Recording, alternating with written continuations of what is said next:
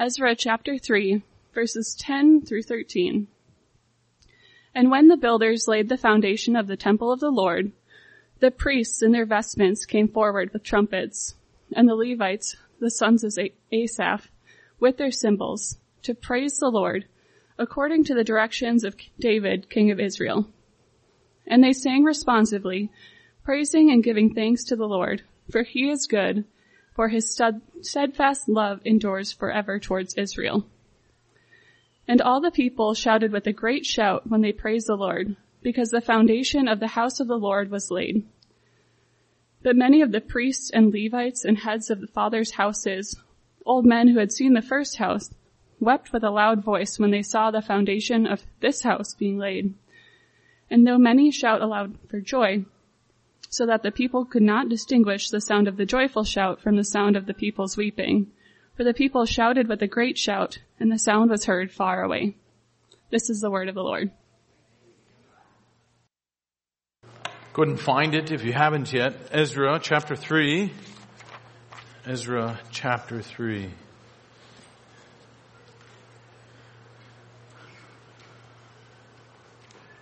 While you're turning there, Let's go ahead and pray.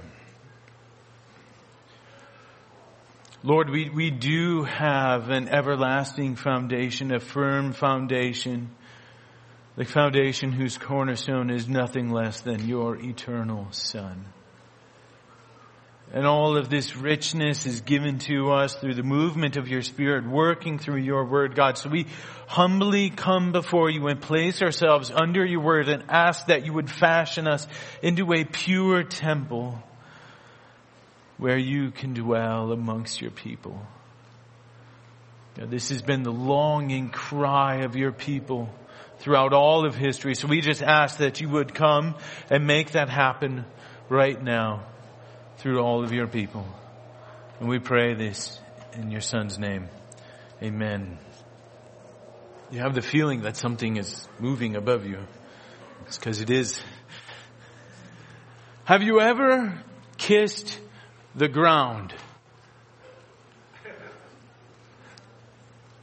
This summer, we, we took a, a, trip as a family. We had about a week and a half. We went out in the Black Pearl, as many of you know, and we had tons and tons of miles and 50 some hours in the car of kids doing what kids do and screaming and, and fussing for food and this and that. But you, you begin to actually enjoy it a little bit in some kind of weird way. And you're, you're living in hotel rooms. You had a conference. You were traveling, so living in hotel rooms for a while. And then we go move into grandpa's basement for a couple days and go, Hey, surprise. Here's, you know, more people that have ever been in your house are now coming in to invade your quiet life. And then on our long journey home, we're, we're doing it. We're making it. We're coming home. We crossed the Jordan. Now we're out of Iowa, thank God. And we're, we're, we're into the promised land of Minnesota. And somehow while we were in Iowa at the last gas station, we're doing so great. One of the kids loses a shoe at a gas station. You go, how did you lose your shoe? I don't know. Like, no, it was on your foot. You got into the car with one shoe on. Yes. But we're, it's fine, we're coming. And then you, then you start, you're heading north, and you go through Spring Valley and everything starts looking a little more familiar. And then the excitement level rises as everything then becomes familiar. You know the trees, you know the, the houses and everything like that. And finally you've made it. You put the black pearl in the park and the kids get out. They jump out and they kiss the ground in, in jubilation. Why? Because it's good to be home. It is good to be home. Now imagine that you're not just traveling for 14 days or 7 days, you're not just cruising along in the Black Pearl, but imagine it's 70 years. And you come back and not everything is familiar, but actually it's desolate. But through the goodness of God, you begin to rebuild because finally you are home and you love it. So what are we going to be focusing in on through Ezra and Nehemiah as we were kind of praying through it this week? Just really focused in on verse 11. God's goodness to bring them home. So you're going to see the main idea, what I'm hoping that you will leave here with knowing that the steadfast love of God endures forever towards His people. So what are we going to see here? Well, on verse 11, you're going to see the goodness of God. We're just going to sit there and ponder that for a while. And then also in verse 11, you're going to see that his steadfast love endures forever. It's not waning. It doesn't rise. It's not, it's not higher and then lower depending on what you do or how he's feeling. No, the steadfast love of God endures forever. Again in verse 11. Then finally, not surprisingly, in verse 11, we're going to see the affection of, of the, the people of God, the object of his affection, that is the people upon whom he lavishes all of this love.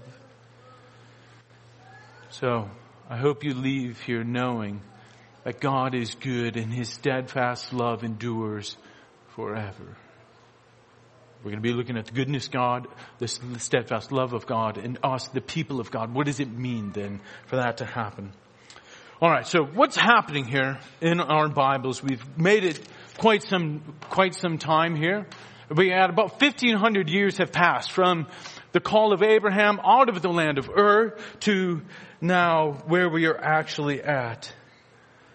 And the people of God, as you read through this, are marred with little blips and glimmers of hope of their goodness and their godliness and God working through them. But it's, well, it's a reflection of us as well. It's just years and years and generations and decades of complete depravity lived out through the people. And so when we encounter this here, kind of what's been going on as through these different reigns of the kings is that you see internationally, they don't even trust God. What's the first thing they do? Well, they run off and Solomon makes a, um, a, a treaty with Egypt. Egypt of all people, the people who are the great enemies of God. And all of his, the wisdom that was given to Solomon is turned to not trust God, but turn to make political alliances to expand his kingdom. So they begin trusting other nations in the international realm. And so then this light that is the city on the hill, well, it's actually, it's no brighter than the other nations around them. So you see they're, they're, they're completely fallen internationally, but not only that, but also nationally as well. They've plunged themselves into the godlessness of the enemies that are within their midst. The kings who they have longed for have done, they, they wanted these kings, right, so that they could be like the other nations. And that's exactly what they had. They had these kings lead them into destruction to go and to be like the other nations. David kills Uriah, right? And has multiple children with dead Uriah's wife. Again, Solomon uses the wisdom that was given to him by God not to rule judiciously, not only that, but to build alliances with the enemies of God. Rehoboam, his father Solomon built this glorious temple. What does Rehoboam do? Well, he builds high places for pagan, pagan worship all throughout the land. And not only that, there's even male cult prostitutes throughout the land. Ahaz makes his son pass through the fire. That is, he, he dedicates their children to the pagan gods. When you think about the narrative of what's going on, this is astounding. That no, these are the hope of the Messiah is going to come through their children. That the seed of the woman will come and crush the head, of the seed of the serpent. And what they're doing is actually sacrificing their own children in homage and worship of the serpent. It's a complete flip of the expectation of what God's people should be doing.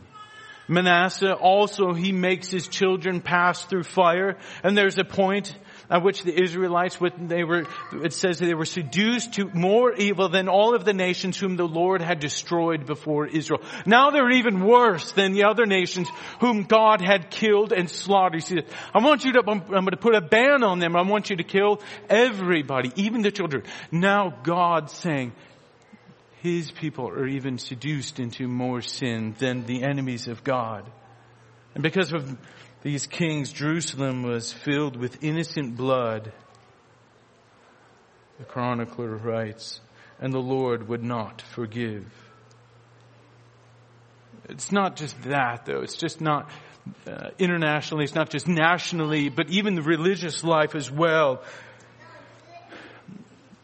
The, this level of corruption is flowing through the people of God, the, those who are supposed to be reflecting the light of God in the midst of them, the priest and those who work in the temple. What do they do? They take bribes. They take bribes and they oppress the poor. Urijah the priest, who's during the reign of King Ahaz, he actually goes up to Damascus, makes a copy of the pagan temple and some of their artifacts that they have there in Damascus, brings it back to Jerusalem pushes the stuff of God aside and puts in the copy of what was seen in the pagan temple in Damascus, the enemies of God, those of who are enduring hell at this moment, and brings it into the house of God. And then, to make it worse, what do they do? Well, the king of Damascus comes up and makes an offering in the temple of God at the pagan altar that was built by who? Some godly priest. It's pathetic. And then even, it's not just that, you can keep going narrower and narrower. Even on a family level, there's a complete breakdown. There's a dereliction of fatherhood. You even see that women are brought to the point of eating their own children. There's no teaching of the God's law, of all of His goodness, all of His grace. That is not being taught from one generation to the next. How do you know? Well, Hezekiah, uh, they find the temple, they find the law. During Josiah's reign. It's been gone for generations. They didn't even know that the law of God was missing. Why? Because they didn't care. So there's only one option then. Exile. You can't, he's not just going to completely wipe them out com- and kill them all because of his promises to Abraham, to Isaac, to Jacob, to David, to Solomon. And so in 605, the Babylonians come and they take charge. And then Judah becomes a vassal state of the Babylonians, which is why you see now the king's names begin to change, uh, because Babylon says, no, you're ours. Here's your, actually, here's your name. And then they begin to rebel in 597. And the upper echelons of society are carried off. This is why you see Daniel. He's actually in the courts of the king in Babylon. That's why they bring off the social elites, all the academics, they bring them to Babylon to train them in their own ways. And then King Zedekiah, he rebels against Babylon. So what happens? The Babylonians, they go, they go past, um, uh, the Israelites down into Egypt and they actually suffer a couple losses. It's on the fringes of the kingdom. And so then Zedekiah goes, oh, now's our chance. We're in the fringes of the kingdom. They've lost a couple battles. We're going to rebel. Horrible decision. Horrible decision. Now you have what is called the wiping of the dish. And so if they know, the Babylonians know, if there's any power left in Jerusalem, what are they going to do? They're going to rebel against us. So 587, they begin building these siege works against Jerusalem. And in 586, it completely falls. They shut you in and the, the people begin to starve. But in all of this, you must know that the steadfast love of God and the goodness of God is enduring forever.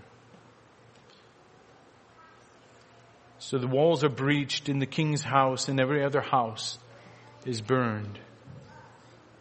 And it says, the chronicler writes that they burned down the house of God and Judah was led away into exile from its land.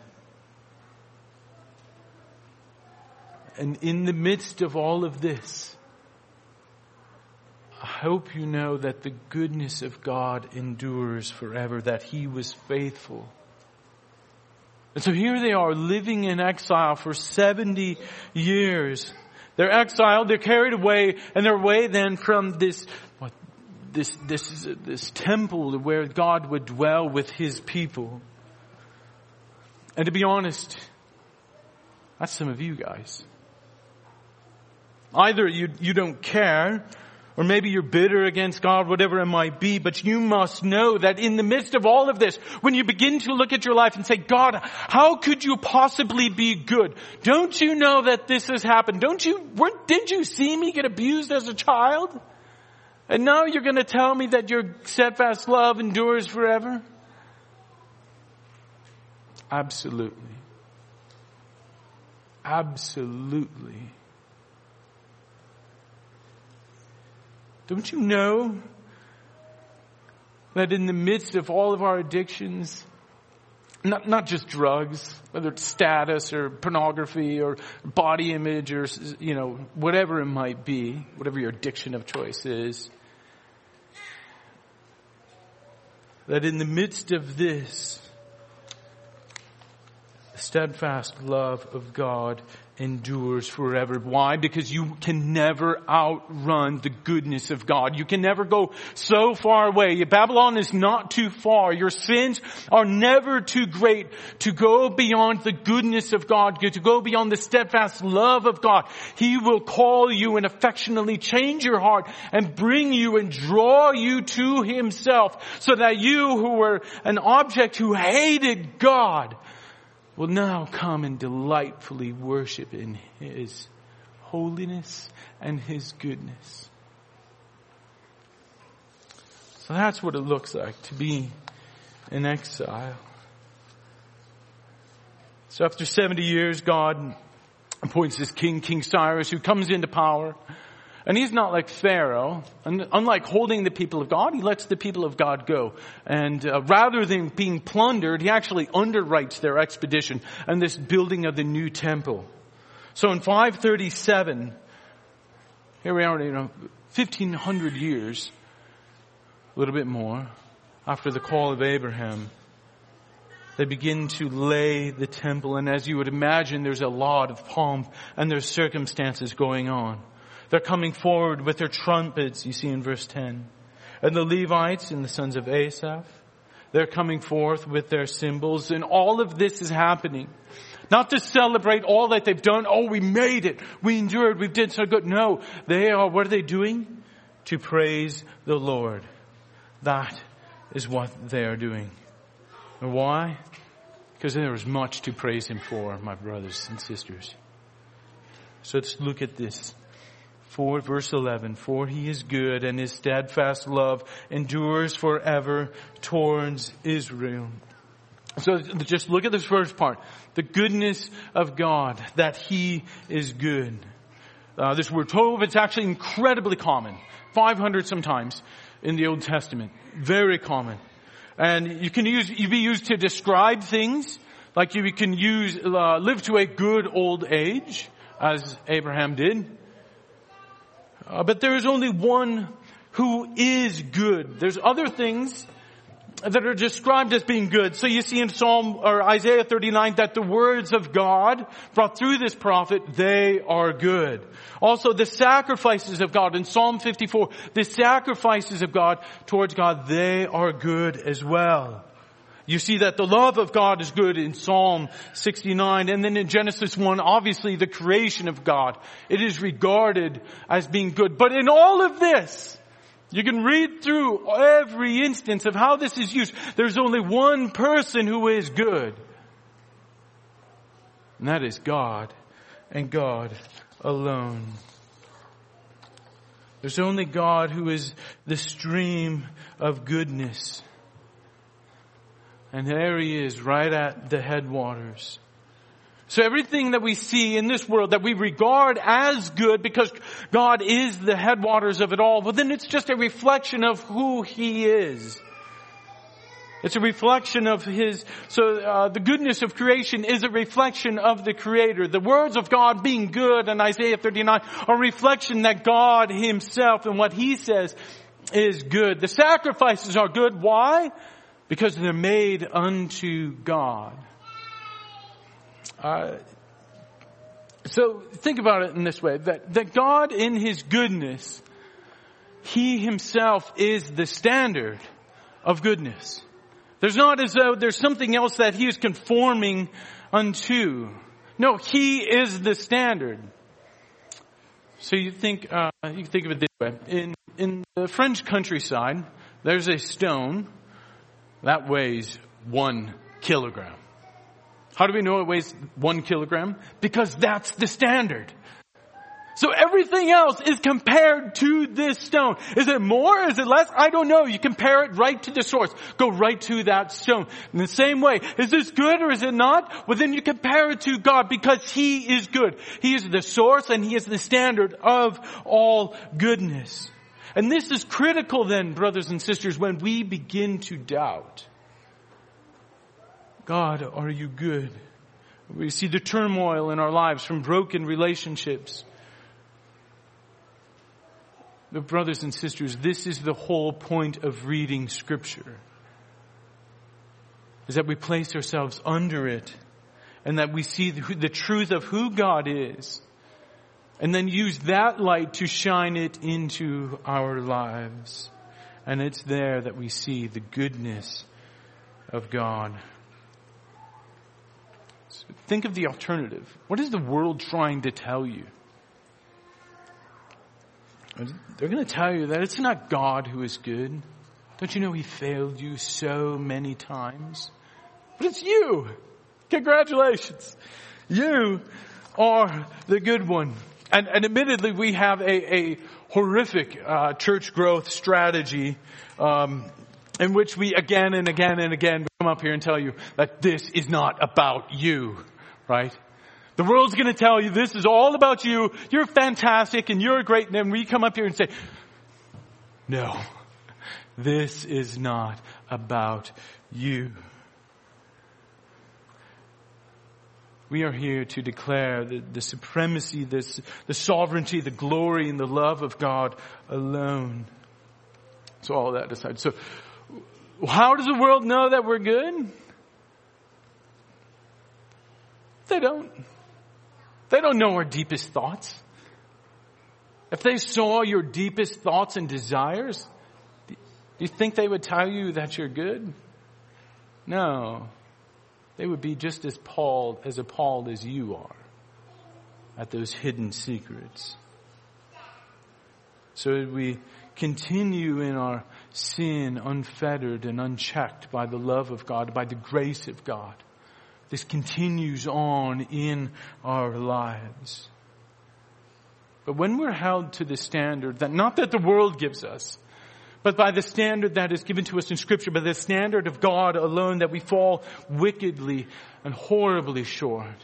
Which is why Jesus is when he's talking to Nicodemus in the evening in John 3, he tells them, truly, truly I tell you, unless one is born again, he cannot see the kingdom of God. The world's going to tell you, oh, you're boy, you're fantastic. You're great. And Christ is telling you, no, you must be born again.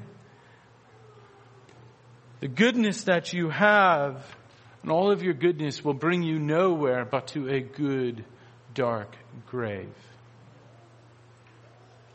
You're helpless on your own apart from this goodness of God. So as He is the standard in James 1, we see that every good gift and every perfect gift is come, is from above, coming down from the Father of lights, with whom there is no variation or shadow due to change, because He does not change. So then what's the outflow then of this goodness of God, of Him being the, sense, the standard and the source of all goodness, and what's the outflow of all of this? Well, it's that His steadfast love endures forever. For he is good and his steadfast love endures forever towards Israel. And this, this word chesed, which is regarded, translated steadfast love is now how we render it. It's, the grammarians, they want you to know that it's, this is not um, an act of kindness towards someone that you don't really know. The steadfast love is not you giving out five dollars to the guy who's, who's begging for food on the on the side of the road. No, but it's the exchange of unwavering affection and love between two parties who know each other, who are in relationships, who you could say, who are in covenant with one another. And it's this love that bears and endures all things. And why does the love of God bear and endure all things? Well, think about it. If His character is unwavering, if His goodness is unchanging, the outflow of that, this love, will last forever and will endure forever.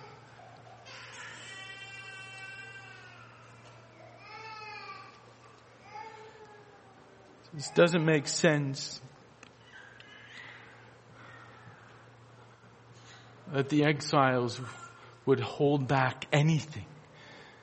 This is why they are coming and singing about this goodness and the steadfast love of God. There is no greater anthem than we have as brothers and sisters of Christ about the goodness and the great, great enduring love of God in the midst of all of their international failures and trusting in other nations and in the midst of their, their national depravity in which would, their kings would lead the people in sacrificing their own children.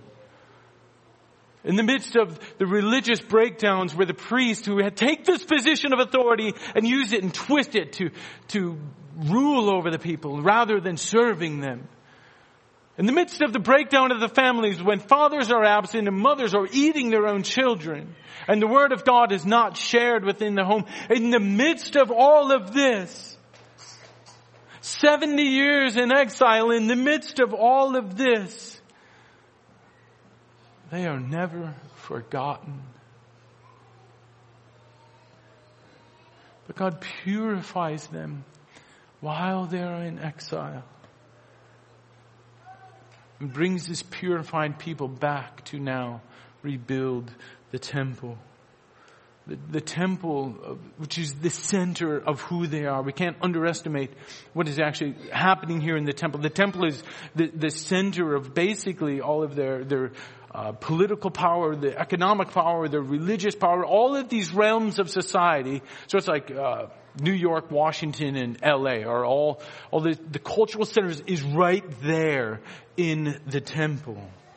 So we can't underestimate the goodness of God, of what is happening here. So imagine being a nameless, faceless, homeless man, brought out of exile, and now by the grace of God, He is giving you back the center of who you are, the, the core of your identity is being given back to them.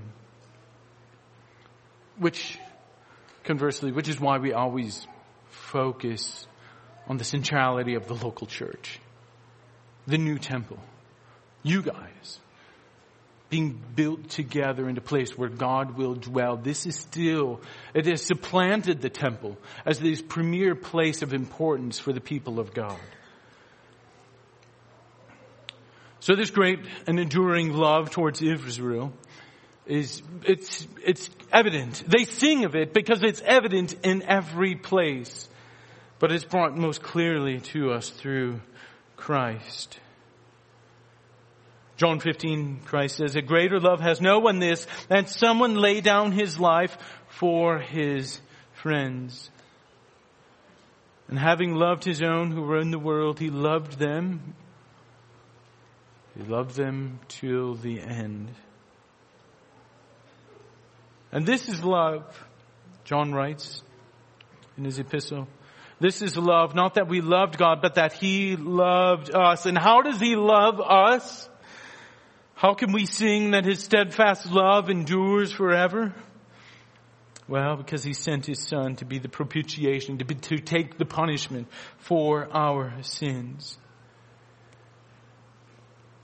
It is there that the steadfast love of God The enduring love of God is fully displayed for all of you. You can look up and see it. See your Messiah hanging on the tree. And there you will see displayed the steadfast love of God.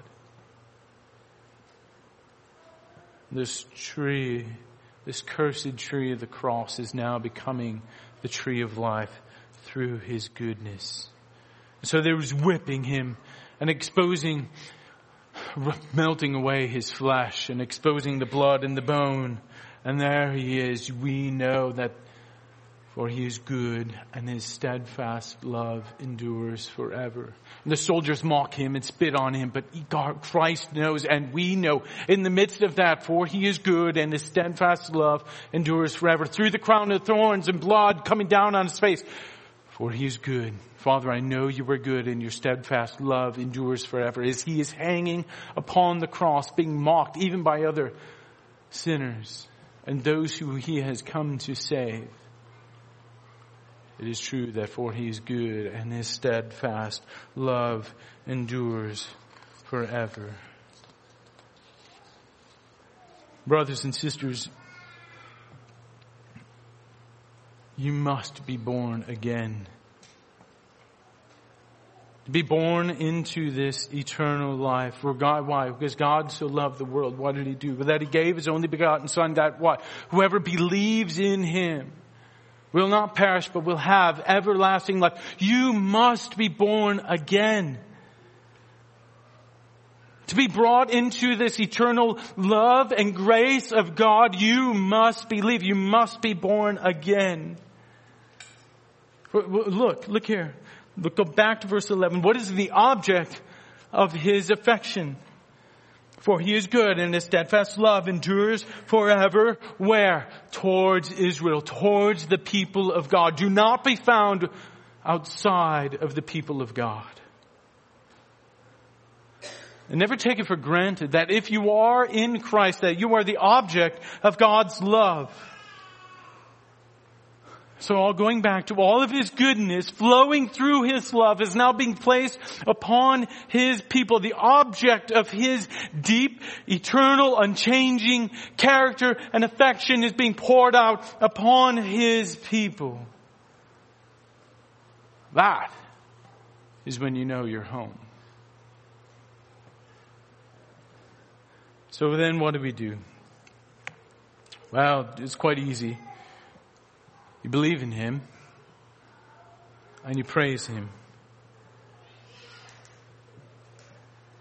You must be abundantly clear here. Children, the faith of your parents is not enough. Husbands and wives, the faith of your spouse is never enough. The ones, that one prayer you prayed, and then kept on living as though you never cared that you prayed it two days earlier, that is not enough. Nothing is enough but believing and trusting in Christ and placing all of your faith in the finished work of God through Christ. So, okay, so we believe in Him. You must be born again. And then what do we do? Well, obviously we praise, we praise Him. It should be evidently clear that all that God is doing is eliciting this praise out of His people towards Him. So what do we do? Well, we praise God when we wake and we sing out, oh, His, His steadfast love endures forever. And we praise God for every little bit of food that we eat and we know that the steadfast love of God endures forever. And daily, I, I pray and we thank God for you guys.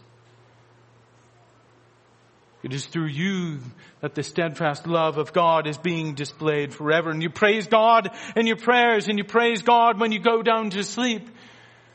And you praise God when you are lying there and drawing your final breath and praising Him as your body is failing.